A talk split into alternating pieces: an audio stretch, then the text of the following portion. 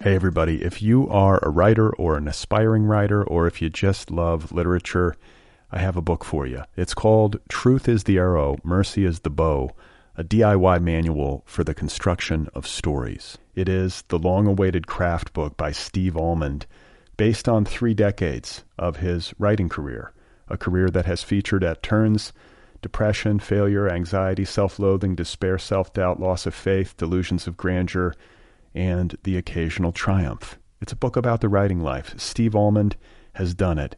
He has embraced it, the full catastrophe, and he has lived to tell about it. The Boston Globe says, quote, "This isn't just a book about writing. It's a book about honesty."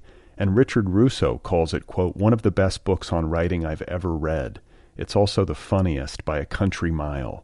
Once again, it's called Truth is the Arrow, Mercy is the Bow, a DIY manual for the construction of stories by Steve Almond, available from Zando. Go get your copy right now, wherever you buy books. This episode is brought to you by Shopify. Whether you're selling a little or a lot, Shopify helps you do your thing, however you cha-ching. From the launch your online shop stage, all the way to the we just hit a million orders stage. No matter what stage you're in, Shopify's there to help you grow. Sign up for a $1 per month trial period at shopify.com slash special offer, all lowercase. That's shopify.com slash special offer. Hey, you guys, today's episode of Other People is brought to you by Squarespace, the all in one platform that makes it fast and easy for you to create your own professional website or online portfolio. And now you can also create your own logo using Squarespace Logo. It's an amazing service and it's very easy to use. Packages start at just eight bucks a month and you get a free domain name if you sign up for a year. Also, every single website design automatically includes a unique mobile experience that will match the overall style of your website so your content will always look great on every device every time. So let's go, people. Start a trial right now, no credit card required, and start building your website. Visit squarespace.com and when you sign up at Squarespace, be sure to use the offer code other people. Again, that offer code is other people. You do that, you get 10% off. Go to squarespace.com right now and take advantage of this deal. It's the very best way to build or improve your web presence. Squarespace, it's everything you need to create an exceptional website. So go and create one. Oh my God. You are not alone. You have found other people. You and I have a friend in common. Every stupid thing that a writer could do, I've done. I think it's really beautiful. Jesus, dude, what a struggle, you know? It was incredible. You know, it was like your head exploded seeing what was really there. And now here's your host, Brad Listy. just one person at just one time. Right. Okay, you guys, here we go again. This is it. This is other people. This is keeping you company while you work for a company. This is me earnestly trying to connect with other human beings by sitting alone in a small, poorly ventilated room. Thank you for being here. My name is Brad Listy. I'm in Los Angeles. I hope you're doing well. Uh, my guest today is Spencer Madsen. Spencer Madsen. Some of you may know Spencer. Uh, some of you may not know Spencer. He's the founder of an independent press based out of uh, Brooklyn. It's called Sorry House, and he is also the author of two books. The first one is called A Million Bears. It's a book of poetry, and the latest, which is also a book of poetry, is forthcoming in April from Publishing Genius. It's called You Can Make Anything Sad. So I'm going to be talking with Spencer in just a moment, and uh, actually, uh, he's going to be here, right here in this room. He is in Los Angeles visiting. He is staying with Mira Gonzalez, a young writer from Venice Beach, and she is driving him over here as we speak. And together, uh, they will be in this studio within minutes. And speaking of Mira, some of you may remember her. She guested on this program back in 2012, and here is a brief excerpt of that conversation. And I think a, a lot of people have definitely had that. I mean, I, there's definitely people who've had long term relationships because they met someone, you know, through the online literary scene and, you know, people. See, I've always said this. I've always because like obviously online dating is a thing and it's big and it works and it's a billion dollar industry. And what I always said is that if there was some way to make like a literary dating site, which I guess these things are functioning as in some capacity anyhow, it would be really effective because what better way to get to know who somebody is than to read their innermost thoughts? Yeah, well, and I think that that's like that's a huge thing, definitely, in like this alt lit scene because I think it's it's um Okay, so that's Mira Gonzalez from uh, episode 133. If you want to hear the full hour long conversation with Mira, it goes on from there.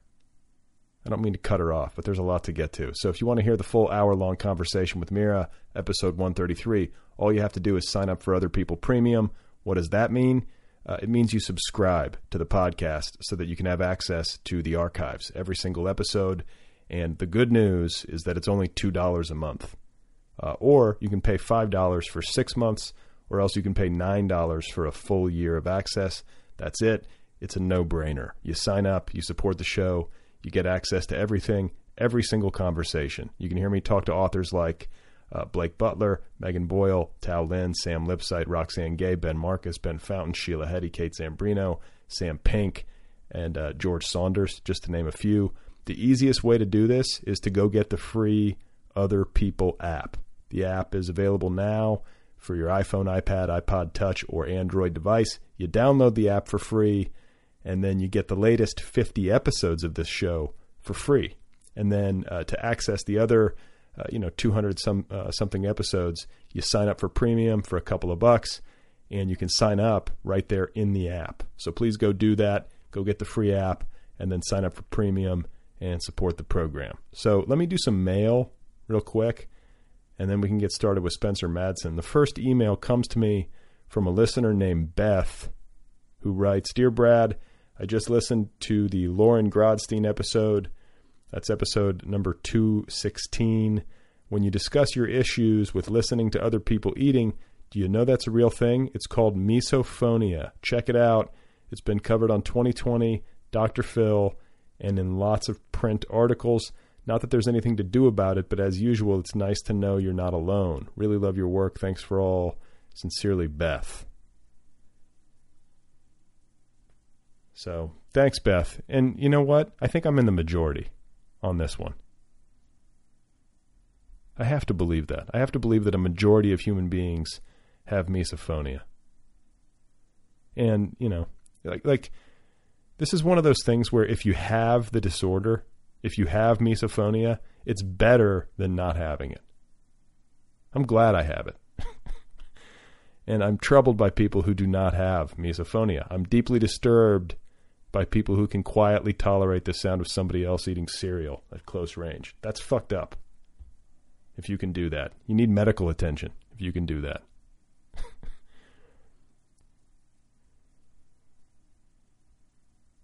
so, uh, I then got a couple of uh, similar emails out of the blue, like meaning that the two emails had similar themes. The first one uh, that I'm going to read is from a listener named William who writes Dear Brad, I hope this doesn't freak you out. I'm a longtime fan of your podcast, and I respect what makes you tick. I need your advice a simple yes or no. Should I move to Los Angeles?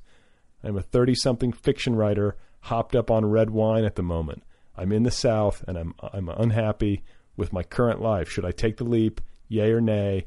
Life is short or big mistake? Advice greatly appreciated, Brad. Sorry this is weird, but I'm a fan. Sorry if this is weird, but I'm a fan regardless. I love other people. Signed, William.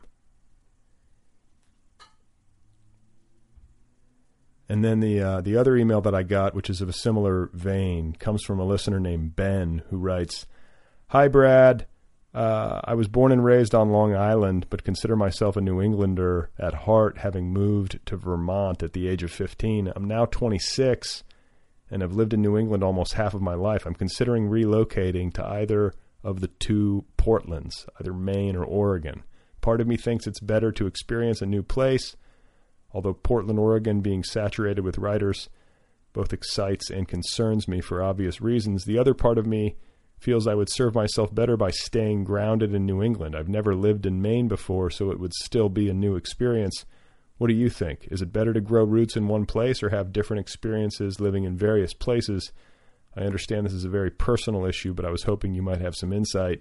Thanks, Ben.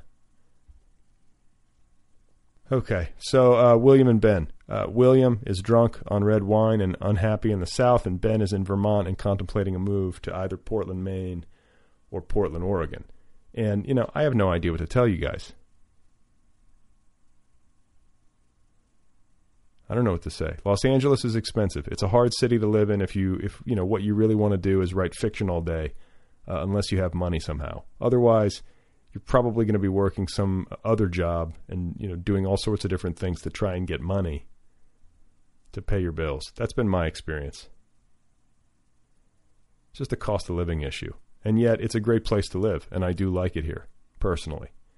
Uh, and then as far as Portland, Oregon versus Portland, Maine goes.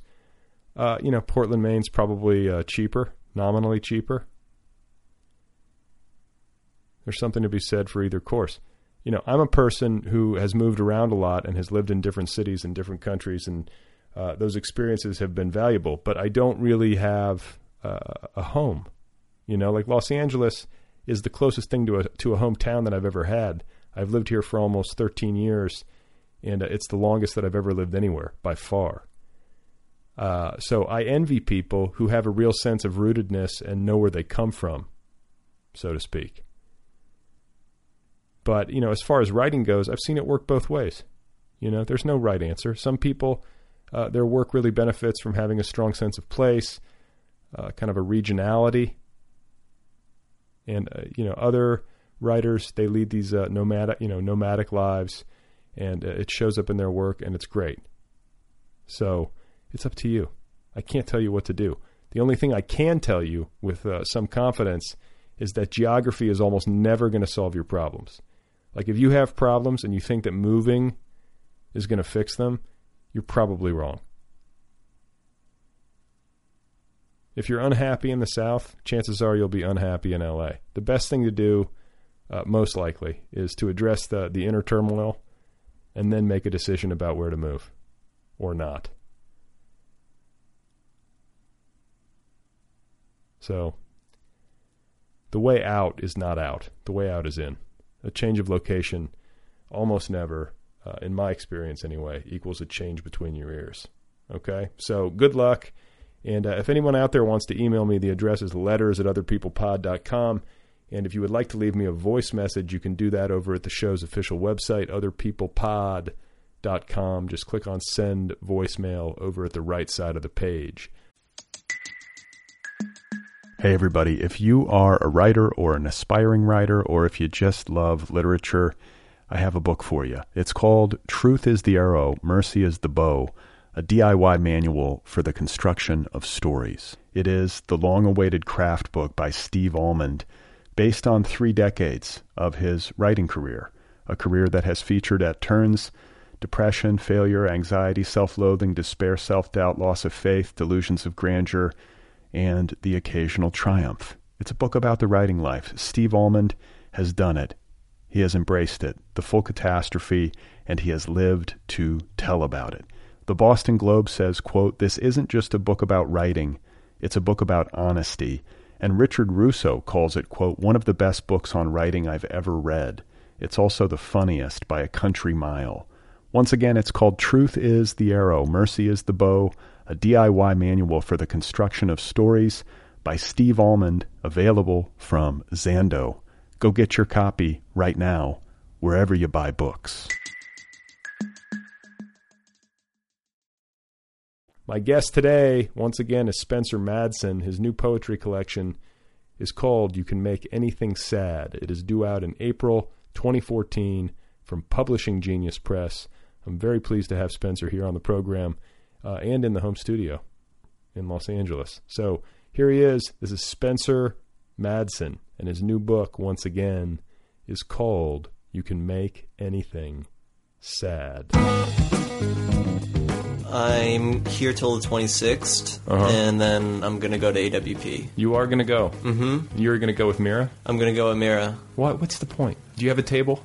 I don't have a table. and I'm not buying tickets to the conference. I heard that the public can't even go to the thing. Book fair. Hmm. They yeah, can't. Not allowed. Something to do with taxes or something. Okay, so what's the point? I don't know the point. I'm not going for AWP. I'm going, I guess, because I want to see people and hang out with them. Like, who do you want to see? Uh, Adam Robinson.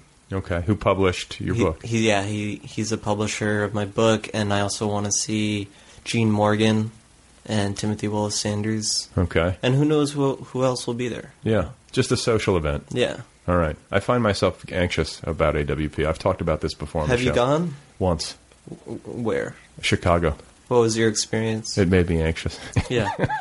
well, I, mean, it just no, it overwhelmed me. It was fine. Yeah. It was fine. I didn't have a table. I was wandering around, uh, basically like a convention center. It was a trade show. I met some nice people. I saw some friends. Right.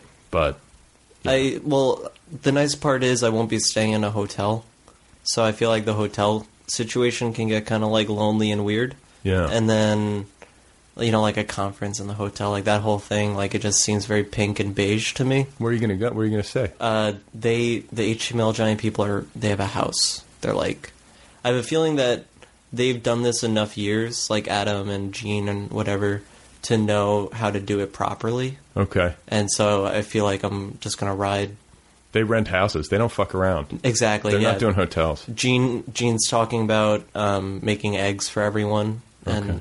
and doing a That sounds reading disgusting. I don't like eggs.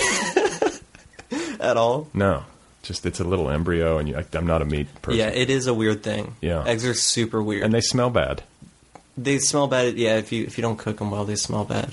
Yeah, they smell bad even if you do. Just cooked eggs are disgusting.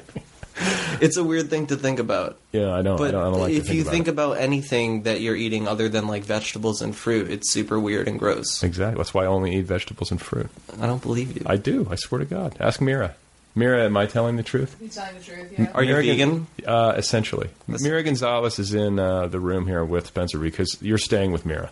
Yeah, I'm living in our parents' house. Are you guys like g- sleeping in the same bed? We're sleeping like in the same bed, and it's platonic and bad.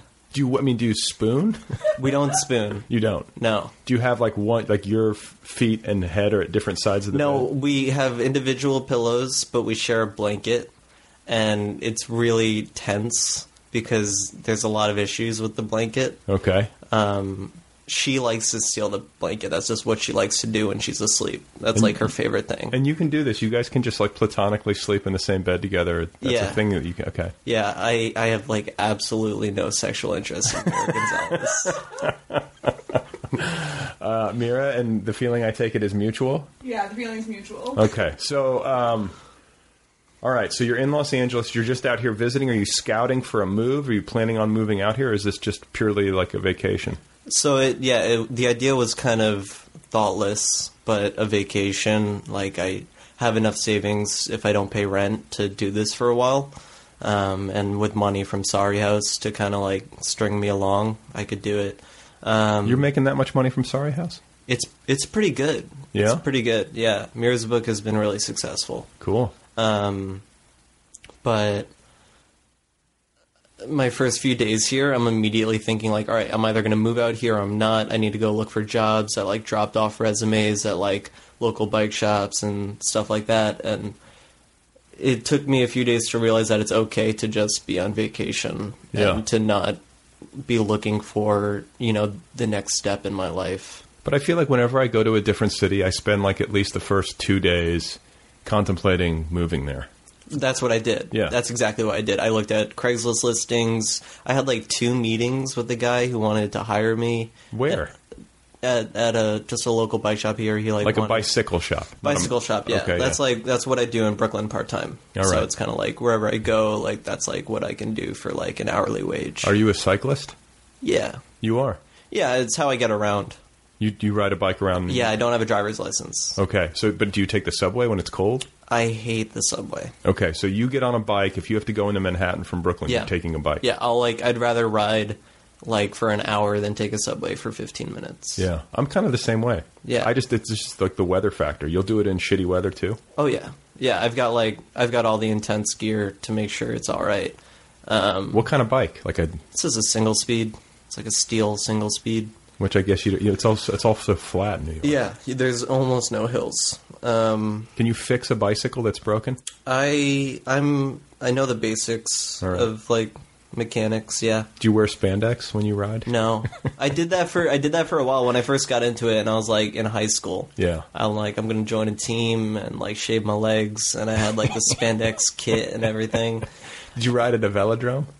I have never ridden ridden in a velodrome. I had a buddy in high school who got into cycling, and uh, there's a velodrome Yeah. in Indianapolis, of all places, because Indianapolis had hosted the Pan American Games, Right. Which is like the Junior Olympics, essentially, um, or like a hemispheric version of the Olympics, I think. And so there was a velodrome, and he would go there and ride, which I think, and I think a velodrome is actually sort of intense because you're at a pretty steep Yeah, angle. and the bike that you're supposed to ride on a velodrome doesn't have brakes. Okay. So there's a steep learning curve to like getting going on it. yeah, But I mean, my thing about biking is that cars are inherently bad. Uh-huh. And the MTA that runs um, the public transit in New York, I just don't want to give them any of my money. Okay. Because I commuted from the Bronx, which is an outer borough, to Manhattan for school from like 11 to 18 in my life. Where did And- you go to school in Manhattan? I went to a small performing arts high school um, called Talent Unlimited High School for the Performing Arts. What were you uh, like a, a theater person? Yeah, I You did were? acting. You did. Uh huh. Okay. Yeah, I was- I, I did acting all throughout my youth. Can you sing? No, Okay. no, I took vocal lessons for a while. Can you dance? Uh, no. Okay. But also, I you know I did all of that. What the fuck can you do? Hopefully, write Yeah. and publish. Did you? When did you uh, make the transition where you were like, you know what, I'm not going to be an actor. I'm going to be a writer. Um, so I in high school, and I still hear it in myself. so, Uh, I have a, a slight lisp. Okay. and it was much worse in high school. And my high school was very oriented toward theater and like Shakespeare. Okay. And I just didn't have the enunciation skills for uh, Shakespeare and live theater. So it was just like clear to me. It's like you know you hit a wall in something like sports maybe in high school. You realize you're just you're not there. Right. Um, I hit that wall in like eighth grade. I wasn't even. Then it's in all high school. downhill. Um, Yeah. well, once I realized I was like not super fast. Yeah. I mean, yeah. I was a good athlete. I was coordinated, but like I wasn't.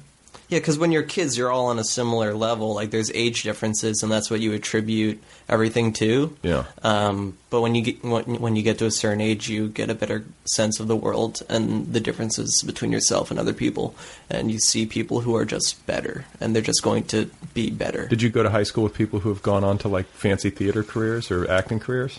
Not yet. I mean, I one kid who is very good in my class has had some TV jobs. He's been on like, uh, I don't know those, those like CSI or whatever Yeah, shows yeah, like procedurals. hmm Um, but for the most part, they all seem to be, and this is what I actually feel kind of proud of with my high schools. They all seem to be doing their own thing, like the way I I feel like I'm also doing my own thing. Like they're, You didn't go to college, I didn't. Well, I went for a year and a half. and then you dropped out. Yeah, I dropped out of like three schools. Why? Uh, I- I'm not good at it. Like you don't like you just don't like the classroom environment. You'd rather just be working. No, I love the classroom environment, like at its best. I feel totally at home in it. I'm like super engaged, but the the d- discrepancy between the high school experience or the classroom experience at its best and what most classes felt like Yeah. was so huge that I just felt super unhappy a lot. Um, and so I would get really depressed because like I would then want to uh, spend my time, my free time, like reading and writing and doing things that like personally made me happy, and I didn't have time for those things because I had to read and write these other things I didn't care about. So it just seemed like there's nothing really stopping me from just doing what I want to do if I can support myself doing it. Okay, so this is an interesting point because I feel like this is maybe like a generational shift where your generation, I guess it's the millennial generation. Is that, Sure. Is that an ac- I mean, whatever. I it don't is. know X or Y or something. Yeah, yeah, yeah. So, but I feel like young people today who are, you know, in their early 20s or about to hit their early 20s and are of college age, especially those who are artistically inclined, might be looking at the um, cost benefit. You know, the, the if you have to take on student loans, I don't know if that was the case with you, but if you do, you know, it's like, do I want to walk out of there with like hundred thousand dollars of debt hanging over me, or do I just want to get started working? Right. And is college worth it? Because like Right. Mira, you know, I don't think Mira, are you going to finish? No. No. No. Neither. I mean, a lot of our friends are in a similar situation. Gabby Bess, formerly Gabby Gabby, she also dropped out of school and just moved to New York. And I feel like we're all kind of just like. Are you worried though? Do you ever think to yourself, "Am I fucking up? Like, am I fucking No. up? no. No, I mean, I, I don't worry in in context of college and like career. You don't. I worry in terms of am I making the right decision right now um, for myself? But college doesn't seem to be a part of that because like everyone I work with at the bicycle shop, like they're all photography and art majors who have college degrees and loans that they're paying off. Right. And so they're trapped working full time to pay off these loans. Like you graduate college so that you can get a better salary, but you need that better salary to pay off college. Right. So it just puts you in a position that like doesn't give you the time to pursue other things that aren't as profitable but maybe make you happier. And so, what's your what's your plan? Do you have a plan? Like, are you going to be you're create you've created Sorry House, the independent press. You're writing your own books. Is that it? You're going to become a publisher, or do you have like a, a larger thing that you're trying to do? It's tough. I think about it all the time. And like especially coming to LA, like Mira can vouch, I'm freaking out on a five to ten minute rotation of like, am I moving to LA or if I'm moving to LA I need to pursue these things. If I'm not moving to LA I need to figure out what I'm doing and if I'm going to go back to New York, how am I gonna make rent? And if I'm gonna make rent, is it gonna be by getting a real job or am I gonna work an hourly job that gives me more freedom? Or can I get a job that feels like freedom but also pays me well? Like all these things are constantly What's a job on my mind. No, it's it's on my mind too. I mean, and I'm almost twice your age. Like, what is a job that feels like freedom but pays you a lot? I don't think it exists. I think another reason why college doesn't seem appealing to me is because I think my ideal situation is what I have right now or what I have in New York, which is I can work like 3 to 4 days a week at an independent bike shop where I have like a really nice environment with my coworkers and my boss and like it doesn't feel demeaning and it doesn't feel draining. Um, I get to interact with people. I feel engaged. Right. Um, You're helping people. Bikes are good. For, Bikes are good, and Yeah. like you know, the it's not a corporate environment. Like my boss is like standing right next to me with this kid, you know. Yeah. So that feels super good, and then I can only I can work there like three or four days a week and support the rest of my life. Right. Whereas if I had a full time job that was also creative, I'd be devoting all of my creative, you know, like energy toward this job as well as all of my time because it's like you know a full time job really sucks you. Yeah. They want your life. Uh, Yeah, so it's like it's a super privileged situation to be able to supplement income from both a real job and sorry house and books and that kind of thing. And I feel like that's where I want to be even 10 years from now. Well, and you know the thing too is that I, it sounds like you're wired similarly to me, in that uh, you want your work to be, be a positive thing somehow, or at least largely positive. Yeah. Like I feel really conflicted about like if someone were gonna were gonna pay me a lot of money to make like a really shitty TV show, Yeah. it would be hard as a father to turn it down. Right. But I would feel like an asshole. Right. And it, or, or even worse, if I was going to get paid well and would have some sort of stability, but I would be selling, um, you know, cigarettes or Mhm. something that's just b- bad for people. Yeah. that has like a negative societal impact. You know, when you add it all up, I don't want to do that. Right. You know, so and so it's like there aren't that many jobs where you feel like.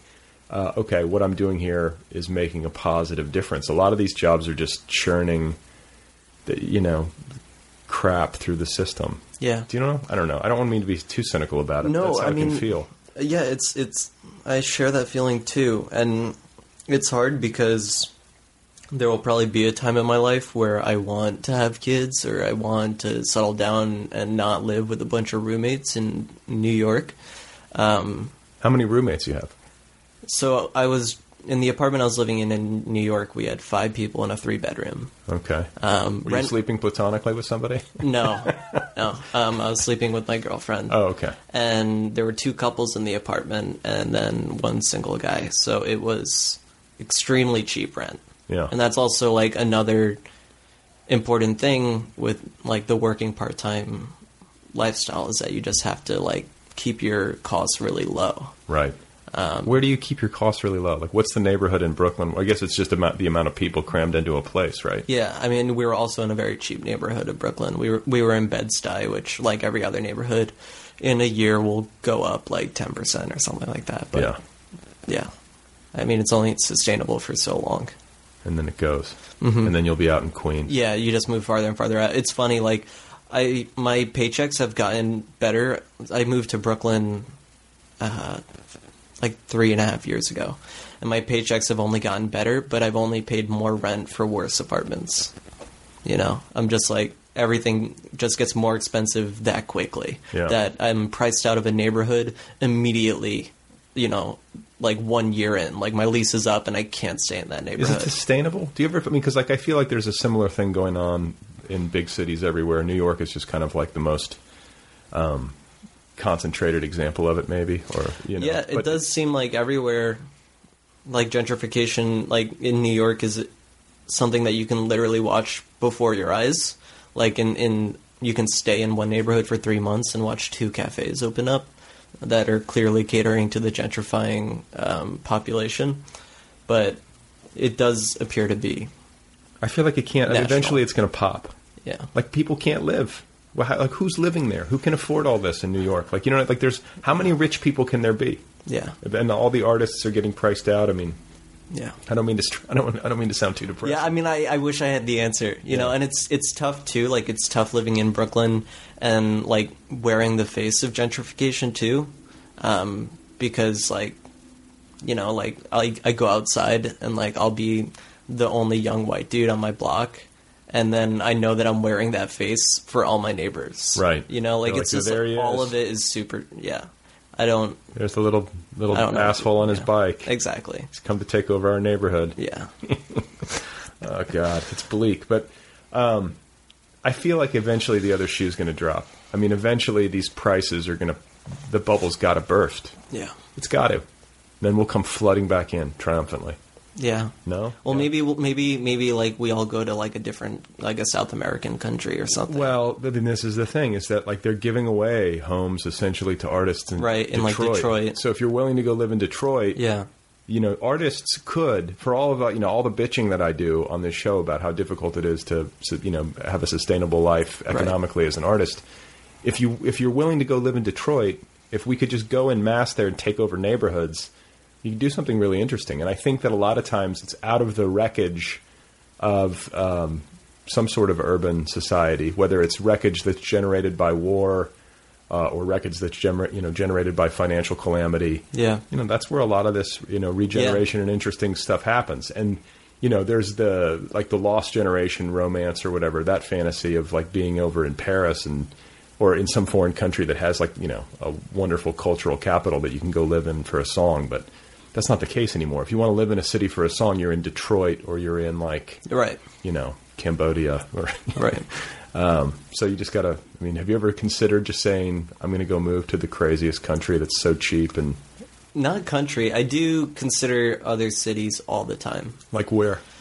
Aside from Los Angeles, I mean, you name it. Like Mira can also vouch for this that I'm just like always saying like let's just go to Austin or why aren't we in Seattle or like Detroit you just get a house or like Philly's super cheap and just like if we just get everyone like everyone moved to New York like it's been a year it's cold it's awful it's expensive there let's just go somewhere else where it doesn't have those problems like let's go where it's cold and awful and cheap. Exactly. I mean, my feeling in going to LA was like, if I'm going to be unhappy everywhere, why not be warm? Exactly. That's why I'm here. I'm miserable, but it's sunny. Yeah. Um, but no, I'm not miserable. I think that um, it's a trade off. You know, like you get to live in New York City, you have access to all that it has to offer. It's a wonderful city in a lot of ways. Yeah. You love it. It's your home. Well, I mean, the thing about New York is the main benefit, I think, as a writer, and why I don't think it makes sense as a writer to get a house in Detroit. Like, I can understand if you're someone who is, like, maybe a painter and just, like, needs time and space and cheap funds, and, you know, they just need a studio and they need to be alone. Like, that makes sense to me. But the big, especially as a publisher too, in New York, it's really about the connections. It's about being friends with people. It's about like you really think so? That's how. I mean, I guess that's how it works. Everybody's got a yeah, I think I think Sorry House is 100% a product of me and Mira being nice to people and them being supportive back. In New York City. Yeah, in New York. to people who have like media jobs and proximity to the publishing business and you know that I mean that is where the business still is but don't you feel it decentralizing I mean you're starting your own independent Yeah, I don't think it's a publishing world. I think it's just a media world. Uh-huh. I think it's just like uh, the amount of magazines and publications and like the frenzy of people that will just show up to things if you have them. Yeah. Like if you have a reading in New York, there's just, there's going to be a packed room most of the time just because like that's the culture there. People go out to readings all the time and I mean that appears to be different here in LA, but um, there's just such a community ready to be if you, there. if you and have a reading supportive. in a small enough room in LA, it will be packed. it's just got to be small, and it depends. I mean, you know, the thing is, is that people are out uh, out of their apartments. Their apartments are tiny. They're out to eat. They're out and about. Yeah. Los Angeles people are in their cars, and then they drive home, and I mean, it's like, do I want to get in my car? And you know, Right. It's hard. And then do you park? Like, where do you park? It's like it really is. It's like those are the sorts of like things Yeah. that you that figure into your decision. But Yeah. you know, if you do enough, if you give people enough lead time and you're diligent, you can get people out. yeah, you got to get in their appointment books. Yeah, exactly. So, um, you don't know where you're going to be. It could be New York. It could be Los Angeles. It could be some other city. You you're in flux at this particular moment. Yeah, yeah. And Um, who's the what's the front runner? What's that mean? I don't know. What city? If if you had to place a wager on where you'll wind up, what would you say? Uh, probably back in New York Yeah. or back in Mira's house because those are the safer options. How do you feel about that, Mira? Uh, no comment.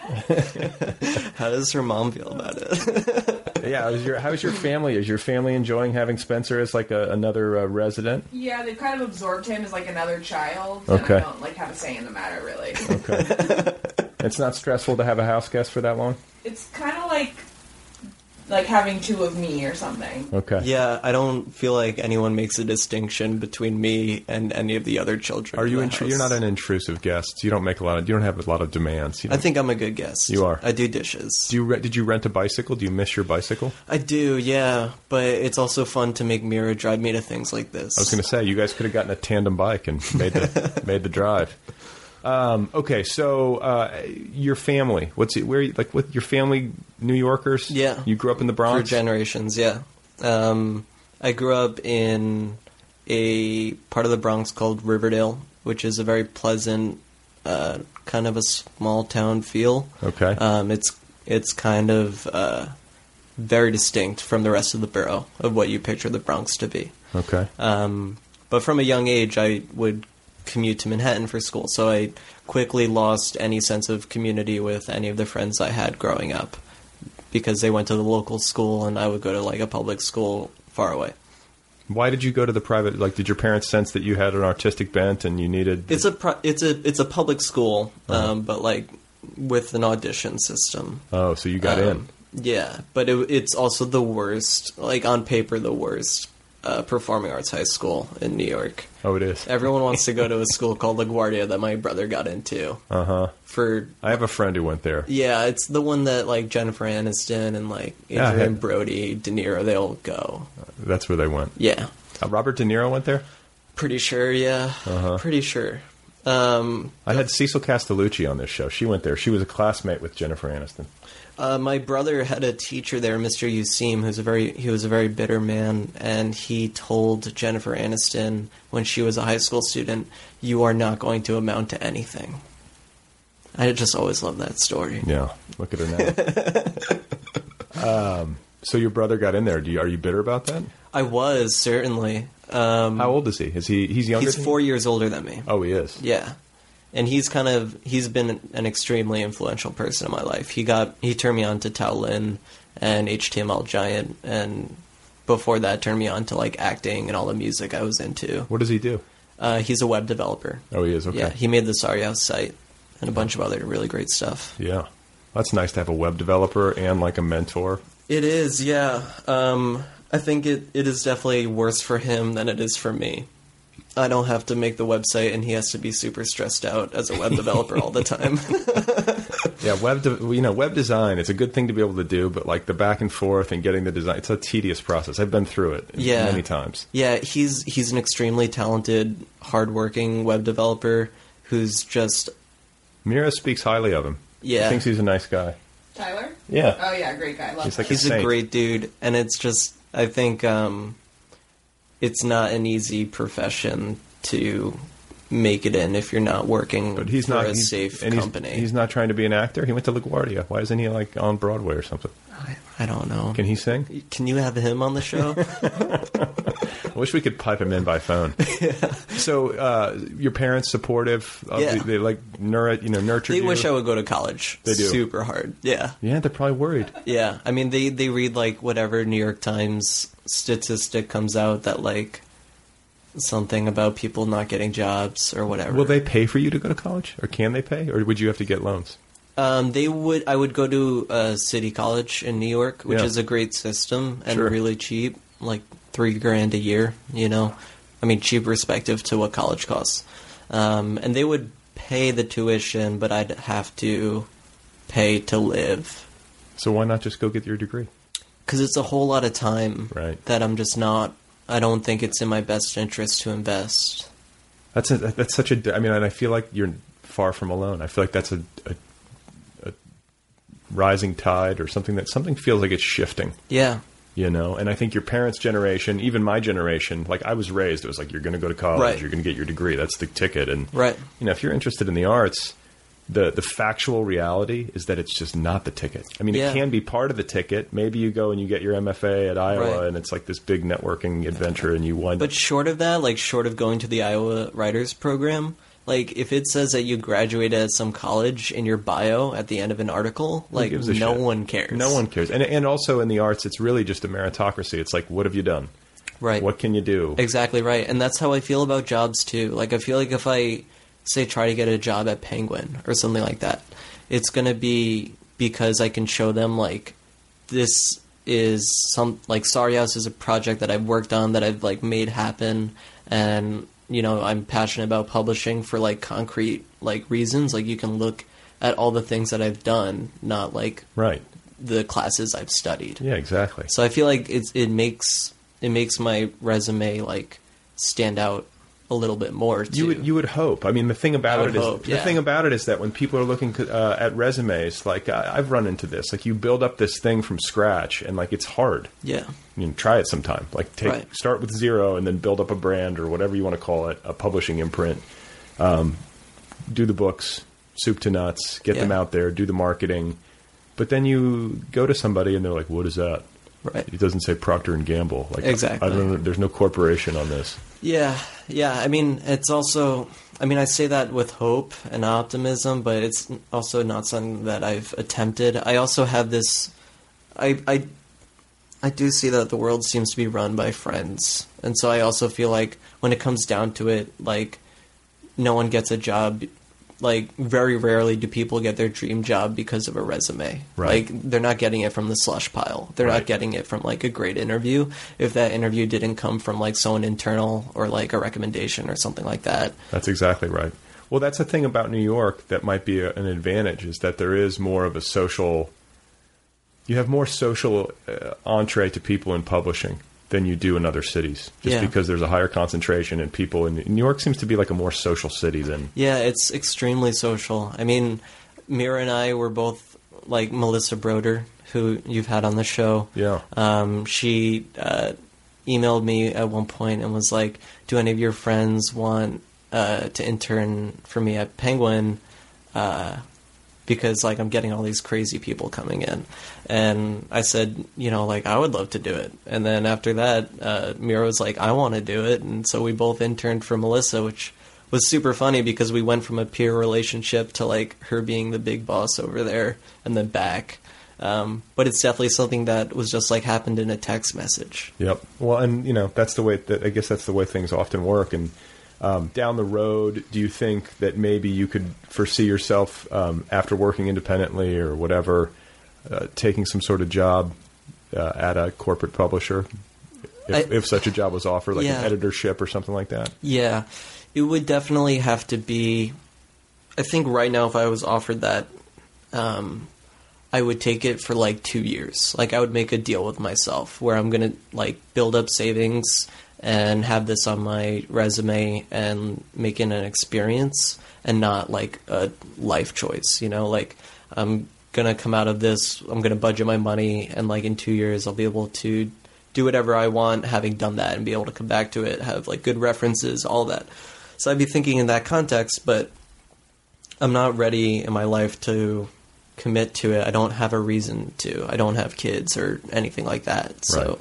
I don't feel like I should be doing it yet.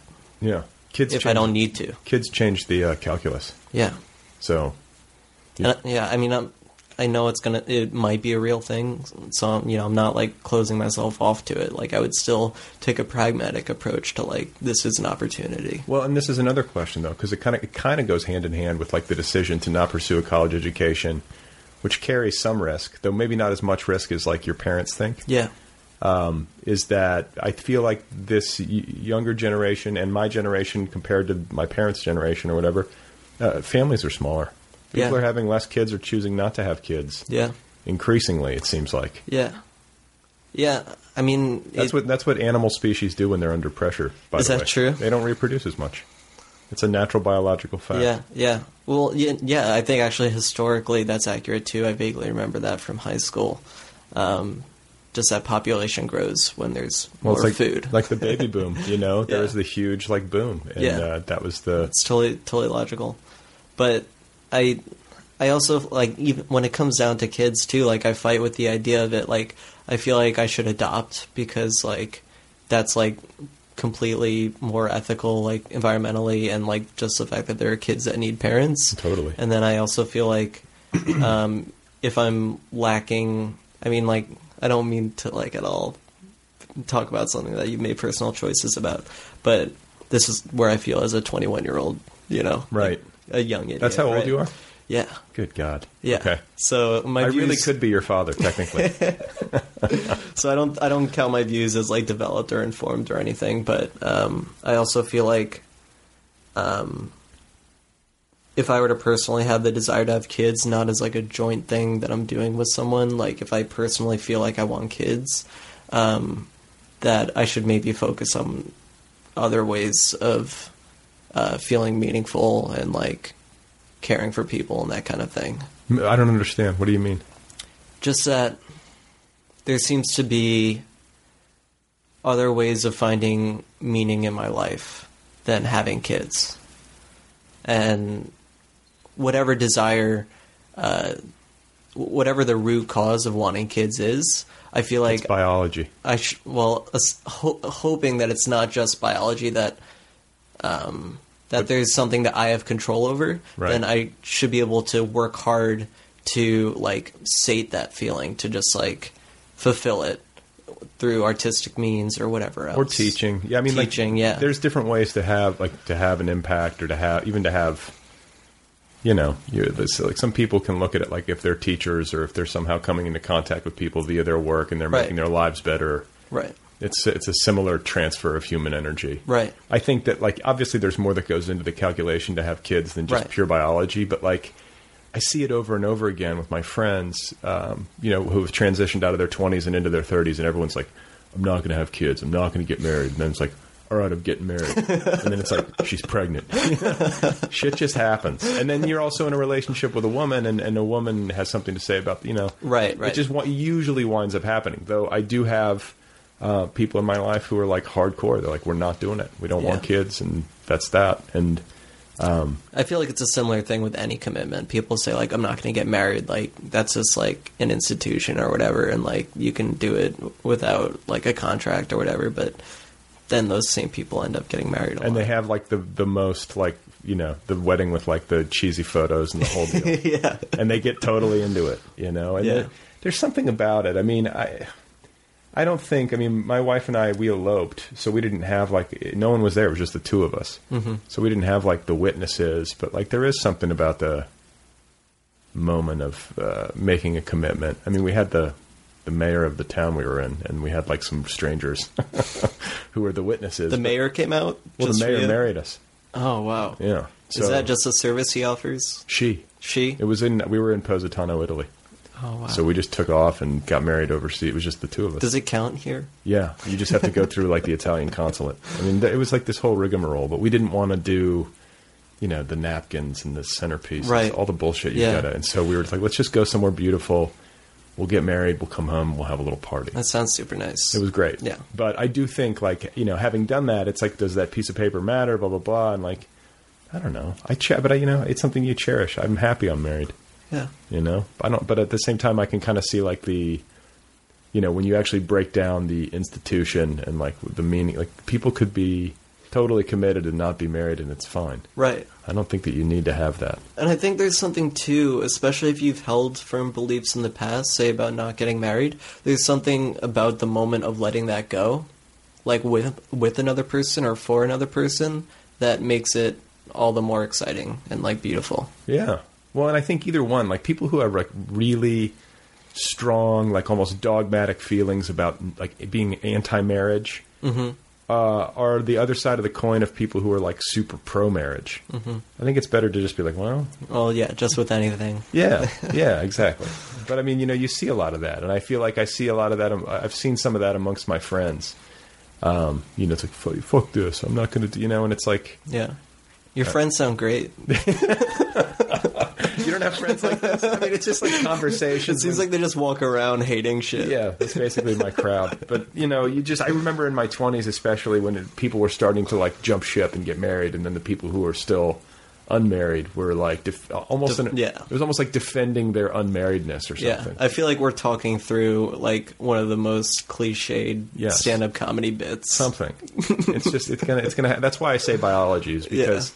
You know, whatever other factors uh, go into it, and there are other factors. At the end of the day, it's just this is people couple off. Mhm. It's what human beings do. Yeah. you know, and maybe they don't stay coupled, but like Yeah. that's the way that it I'm goes. excited to find out, you know, for myself what everyone else has found out about life. Are you gonna? Are you, are you gonna? You're not gonna get married anytime soon. No. you're not one of these people. No, I'm not. I'm not thinking about it okay, like yeah. that. No, you're too young. Yeah. I mean, not that you can't get married young, but like take your time. You No, got like time. I freak out when I sign an apartment lease. Okay. I totally freak out about it. I'm like upset the whole year. Yeah, I know. about it. yeah. Um, okay, so and you've been in LA, and I feel like you guys have been doing all this like fun stuff in Los Angeles. Uh, you showed up. You're at a at some fancy party uh, in the hills. Tell me about this. What happened? This was the Rap Genius uh, Mansion reading. Yeah, but you also went to like a pool party, and you were like, Oh, with Sheila Hetty. and you're in a hot tub, and what the hell's going on? And you were wearing a, a very uh, So, elaborate T-shirt. so uh, Mira and I were at the Rap Genius uh, house, and they gave What is us- what is Rap Genius? Rap Genius is this website where you can annotate text, like lyrics. Is it a to big deal? Rap songs. It's a big deal because they got a huge investment. From whom? Uh, this company, I forget the name. It's a partnership that invests in like Facebook and Twitter and that kind of thing. And, ra- and just annotated rap lyrics is this big of Yeah. a business? Um, Is it so- social media? It's got a community. It's Okay. got a community. Um, the way Wikipedia has a community, and so it's anyone can go in and annotate lyrics, and uh, including the artists themselves. So like Nas is verified, can go in and say this is what I mean when I say this one part of my song. Okay. Um, and then people can annotate like poetry um, on the road.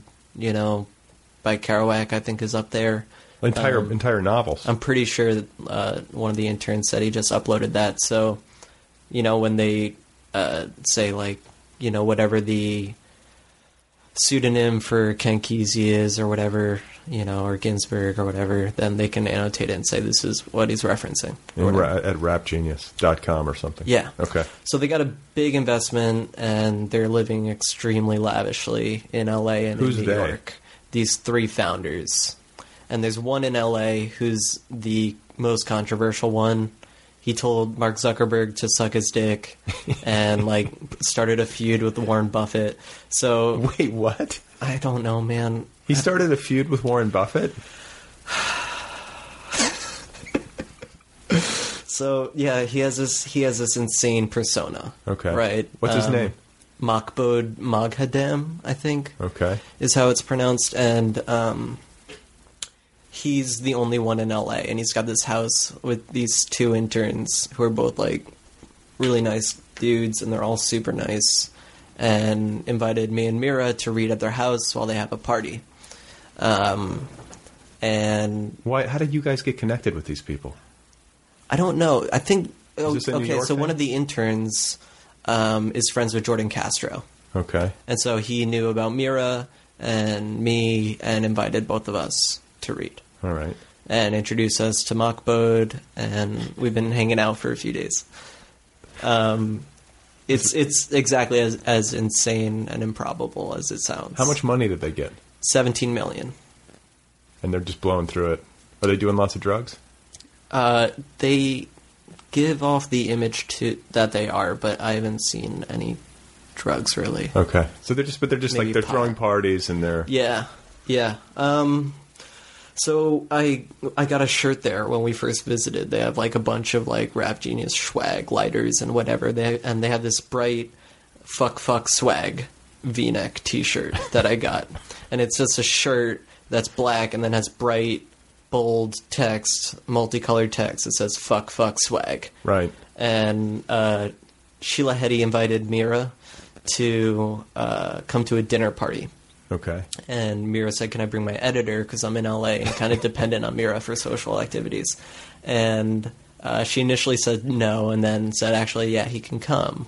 And they were What picturing. do you mean? She said no. You couldn't come. Yeah, because it's not her party. Oh, okay. So, you know, like Mira was going to be kind of like a plus one, and then I would be a plus two or whatever. Oh, right. So, um, and and when, when Mira said, Can I bring my editor? they were picturing like an old guy in a suit, you know, like a New York editor or whatever. And You're so a New York editor. I thought it would be funny. Mira and I, I convinced Mira that it would be funny that I come as her editor and wear this fuck fuck swag t shirt to this like nice Hollywood or uh, Silver Lake. Um, Mira, what did you dinner think party. of this? Were you were you uh, I was supportive? super- well, I was super embarrassed, and then he like really wore me down, and finally I was like, okay, like you can wear the shirt, and I'll introduce you as my editor. I kept telling her it's a great career move. How did it How did it go over? Did they say anything about it? The, so the I I figured that the irony wouldn't be lost and that it would be funny. Like we we could all laugh about it that I walk in wearing this shirt. And I, I told Mira in the car on the way over the worst thing that could possibly happen is no one brings it up. and that's what happened. That's exactly what happened. And so I'm in this dude's house. It's like his 43rd birthday. Okay, so let's take us to this house. Where is this house? Is in This house is in Silver Lake, and it's up like up in the hill, up in the like hills. some hill area. All right. super nice house. Whose house is it? Incredibly nice house. This guy Joshua Wolfshank, okay. um, who's a writer, and Who's got, somehow got a house up at the top of a mountain? yeah, All right. and it it was an incredibly nice area. It was dark. It was nighttime. There's like no street lights. Just these beautiful houses. Mira and I pull up in her big shitty car, and like I roll out in this fuck fuck swag t-shirt, and I'm like. I'm like 20 years younger than everyone else at this dinner party.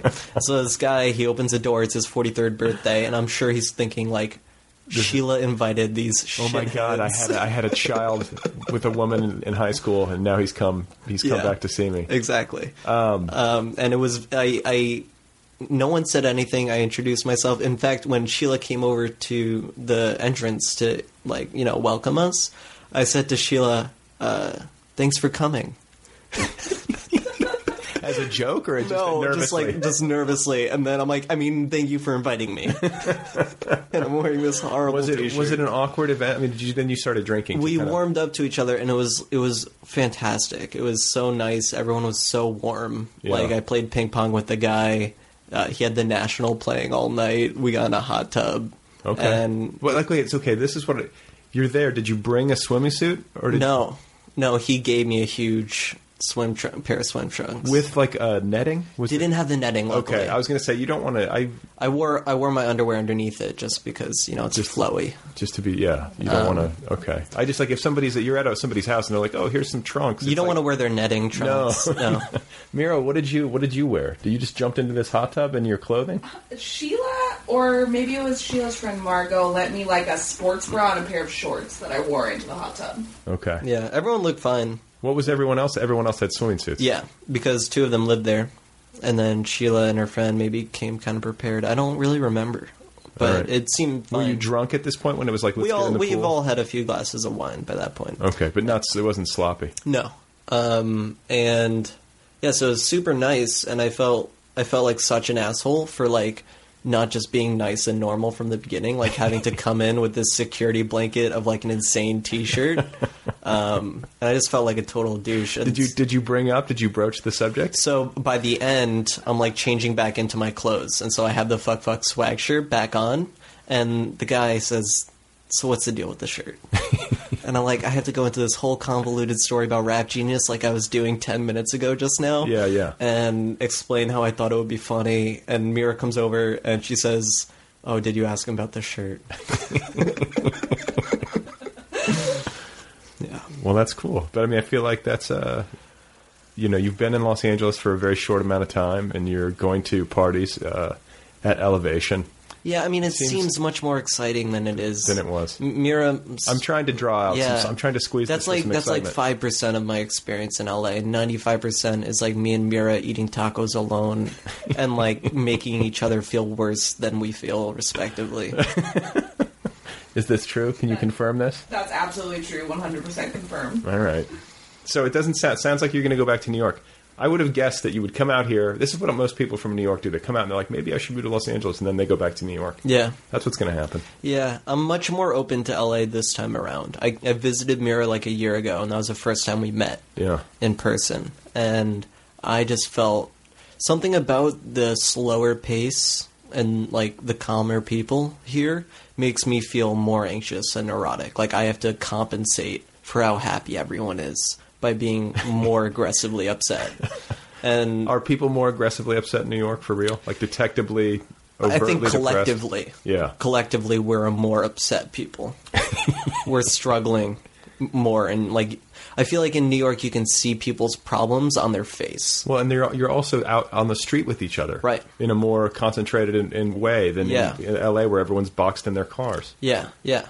So, so there's something about that feeling in New York of like, you know, like this train is just fucking us right now. We're not going to get home for another hour because like it's running local or something like that. Like that feeling feels more at home to me than like someone like genuinely uh, asking me how I'm doing in like a beautiful LA bakery. You know, I just like I don't like it. It's it makes me feel uncomfortable. It makes me feel like how should I be doing? You know, like what do you mean by that? And and I'm not like that. But here it like I can't order. I just like if I sit down at a restaurant in LA, I can't make a decision You can't. because because all the options are so nice and healthy and they're like selling me on the person I should be rather than the person I am and I it makes me super anxious but I've been better this time around because I've had maybe a harder year in New York um, than the years before when I first visited and I'm like more ready to accept um, feeling better Well, and plus, you know, cities are different. There's a different, you know, you, you go from LA to New York, and you've got to adjust to a whole world of differences there. And I don't know.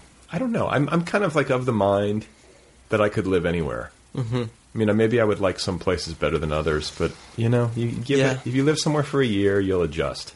yeah You have to live there for at least a year. I I feel the same way. Like I I of course like I think a lot of people have uh, an interest in traveling, but I only want to do it for increments of like at minimum like 6 months because I feel like the whole point is to get to know a place intimately the way the people who live there know it. Have you been overseas? Uh, when I was young. Yeah. When I was young. Um, but I have lived in other parts of the country for like shorter increments, but like where where I actually pay rent and kind of live there. Um, Western Massachusetts in a town called Great Barrington. Why were you out there? It was just an opportunity, and it seems that like I have cycles where I just need to Get out. get out and What do you mean an go wherever opportunity? that goes. My friend was like, "I have a house here, and there's a room open," and that's all it took. Okay, you're like fine. Yeah. And that, is that like bucolic, like hilly Massachusetts? Yeah, it was beautiful. Um, Western Massachusetts. I wasn't too far away from Northampton, or I mean, I was really close to New York, like right over the border um, with the Hudson Valley towns and stuff like that. And Right. it was yeah, it was really nice, but I didn't have any purpose there. It was the same kind of thing where it's like I've accrued savings and it's different, and that's all I want. And then you were like, I got to get back to New York. Yeah, and then it makes me anxious that I'm out there and not, you know, back in New York. Are and you a hustling. good? Are, yeah. Are you a good hustler? Like, do you think that like you're you have a facility for networking and like does that part of it exhaust you in New York or is it something that you enjoy? So I think in New York, I feel like it's on my own terms a lot um, because. So there's the Mellow Pages Library, Yeah. which is like there's readings there almost every night, and it's run by like two of the best dudes I, I know. had one of them. I've, Matt like, Nelson. I had Matt Nelson on the show. Yeah. I have such a friend crush on Matt Nelson. He's hilarious. He's beautiful. have you seen him? Yes. He's like a, he's like an angel. Those guys are uh, those guys are truly likable. Yeah. Like just Super good- friendly. They're Yeah. from Seattle. Like they talk slower and they listen better. Yeah. And they're they're just like awesome people. And so like So what was the deal with the whole that whole ExxonMobil thing was a joke yeah, it seems like a confused attempt. to make like a joke that everybody took seriously for a minute. Yeah, I haven't talked to them about it since because I've kind of once I decided I was going to LA, I like stopped socializing in New York. You were like, I got to cut this off. Were Yeah. you thinking before you left like this might be it? I might be moving to LA. Yeah, yeah. But now you're balking and you're saying going to go back to New York. I'm I'm not saying anything for sure. You're not. No, If I'm those gonna rap see- genius guys have an e, open room, would you take it?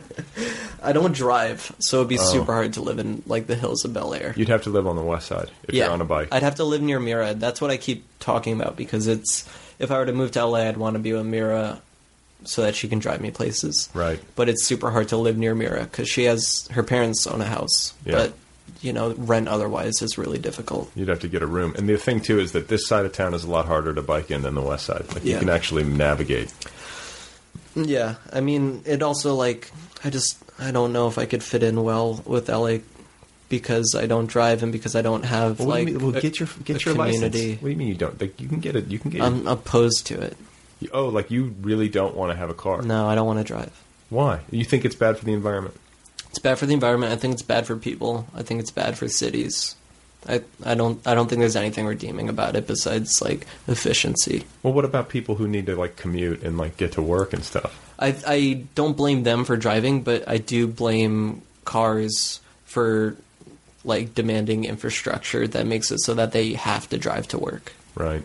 I mean, in LA, it's I felt so indignant when a cop yelled at me for jaywalking because I feel like I'm the pedestrian trying to walk in a city, and I shouldn't be like a second priority to cars. Right. Like the fact that I have to like push a button and wait, like just across the street, just feels super bad to me. Well, and there's this whole story, and I might be screwing up the history, but I think I have like the broad strokes right. Where back in the day, when there was still time to uh, engineer the city layout of Los Angeles with regard to public transportation and Mm-hmm. so Mhm. on and so forth, the automotive companies came in and lobbied to shut down like train and I don't know if it was subway or it was above ground like light rail plans or whatever it was because that was a huge market for them because there's Yeah. such a huge landmass Right. and they wanted people on the roads so all of the congestion that you find and all of the ridiculousness and lack of public transportation in Los It's Angeles just corporate interests. yeah yeah and that makes perfect I mean it makes perfect sense to me why would they want to seed this market but it fucks the life uh, the quality of life up for everyone people who- else. yeah.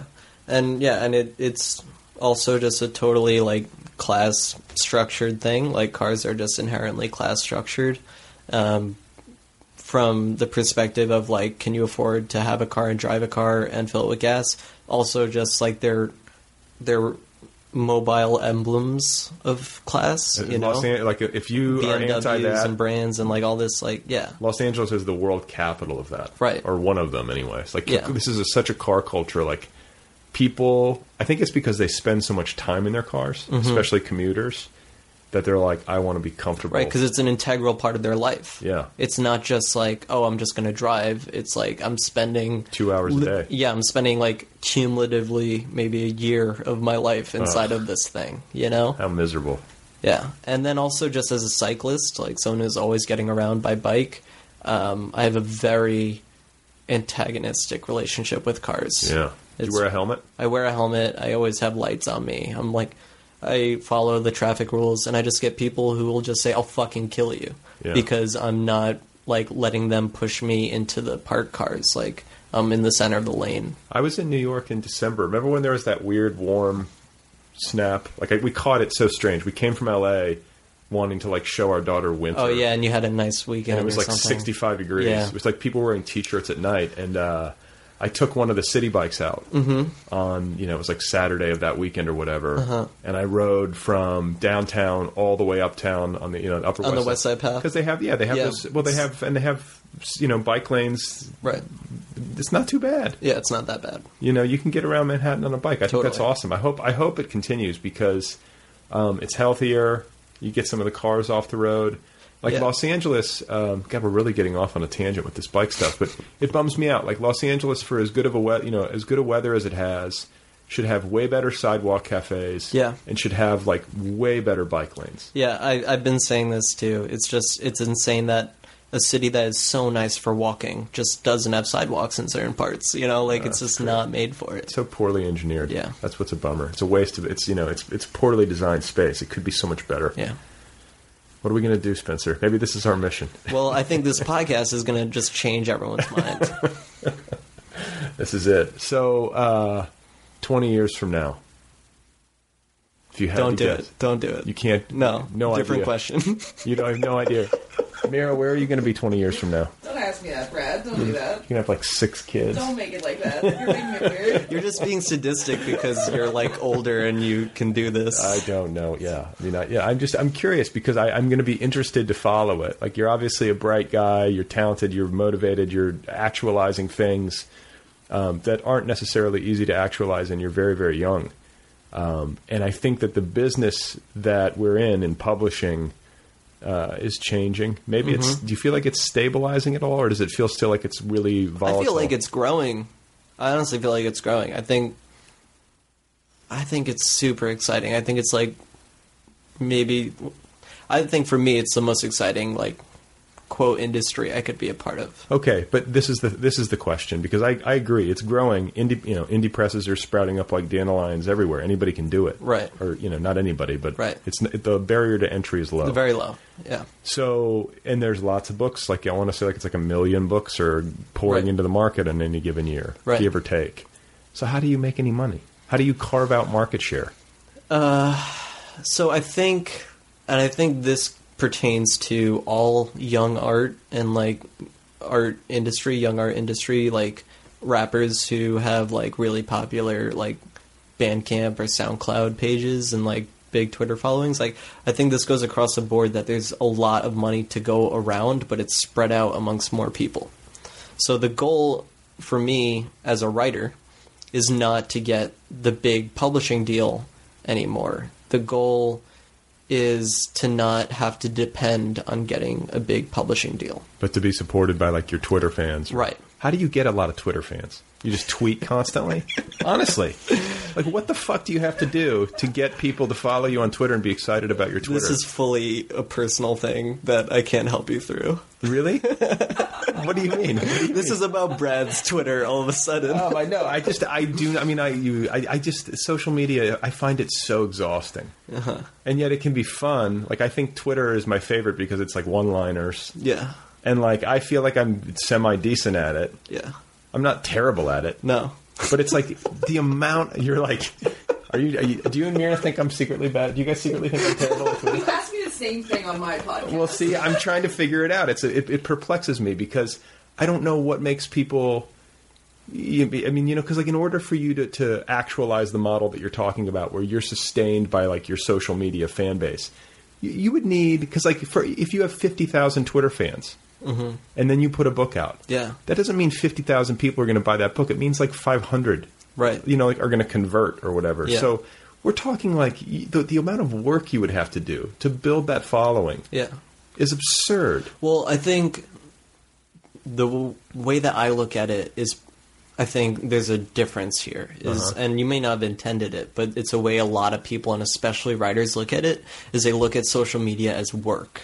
They look at it as like, how is this cost effective? They look at it as like a chore. Like I'm a writer and now I have to be on Twitter. Yeah. Um, and I think that Twitter can fully be a part of the art and not a labor I that get that. is n- necessary for the art. Yeah, but what if no one's no one's if you're making it the art, but you've only got like two thousand people or five thousand people looking at it?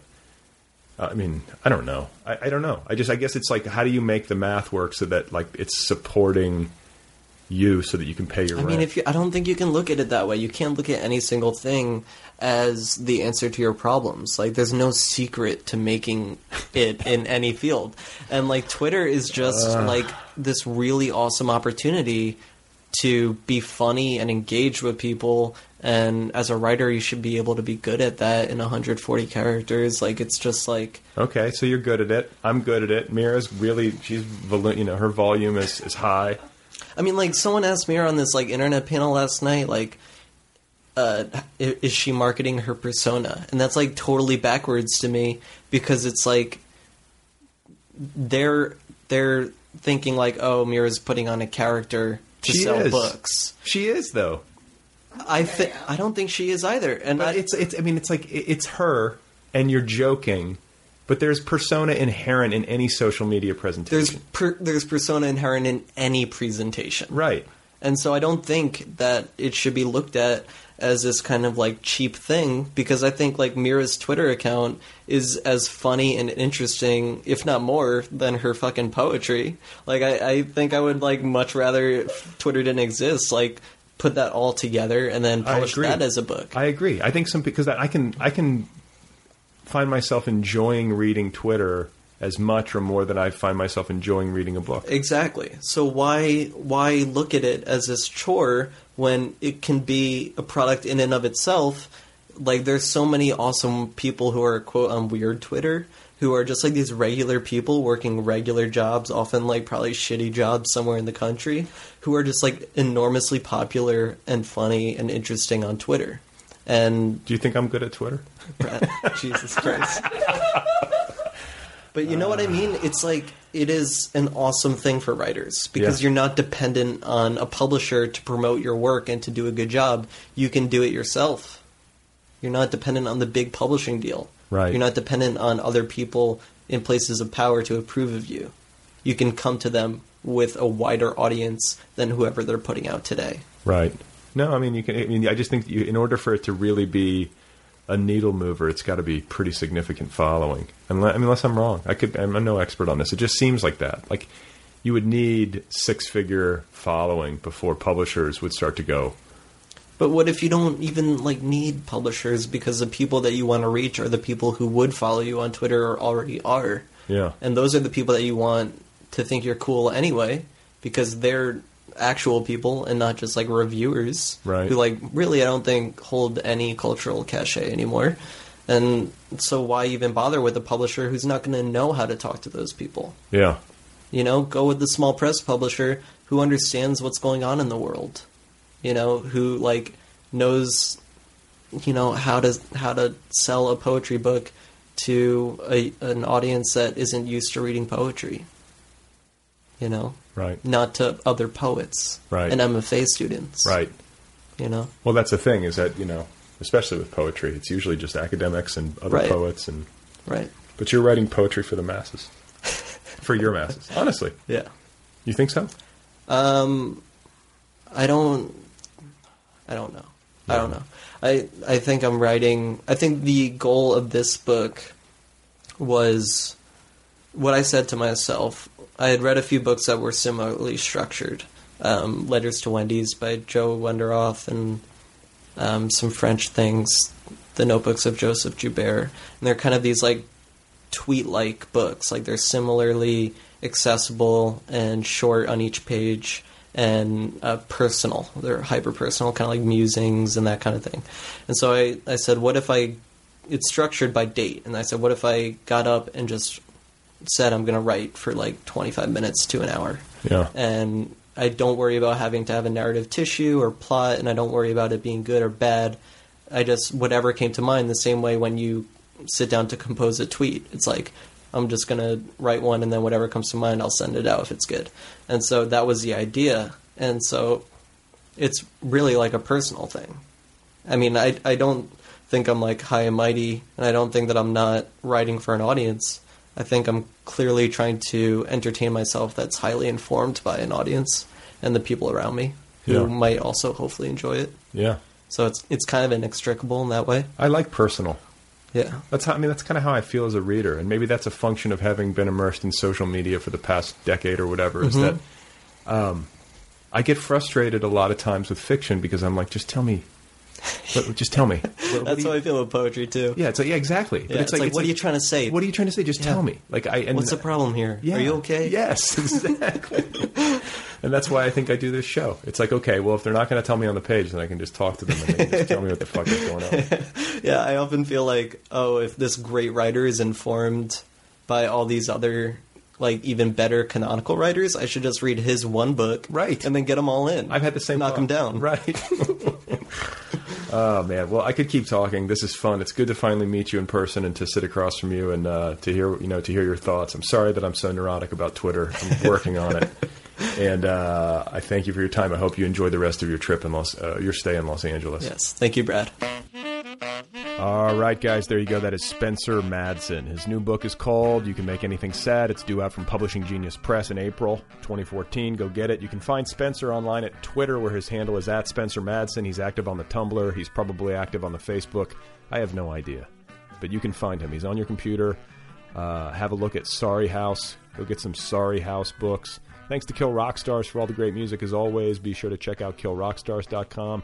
Don't forget to go get that free audiobook from Audible. Just visit audibletrial.com slash other people and download an audiobook of your choosing on the house. Also, don't forget about the app, the free official Other People app available now for your iPhone, iPad, iPod Touch, or Android device. You get the app and then you sign up for premium so you can have access to every single episode whenever you want, wherever you go. Okay? So that was enjoyable, I thought. I enjoyed that. Spencer, an enjoyable young man. He's only 21 doing all this stuff. So uh, I feel like it's going to be an interesting future. Will it be a bright future? I hope so. I can't make predictions. He deserves one. He's a bright guy. I'm sure he'll figure it out. But it's tough in publishing. We all know that. It's like a high wire act. So I hope that was pleasant for you. I hope you feel uh, nourished by this content. Please remember that Milton died of gout and that Louis Ferdinand Celine died of a brain aneurysm. Uh, that's it for now. Thanks again to Spencer Madsen. Go get his book. Thanks to Publishing Genius Press. Thanks to you for listening and uh, for supporting the program. I appreciate it. And I will be back again in just a few days with another episode, another conversation with another bookish type human being. Okay? All right. Let's take a deep breath just to clear our heads on the count of three. One, two.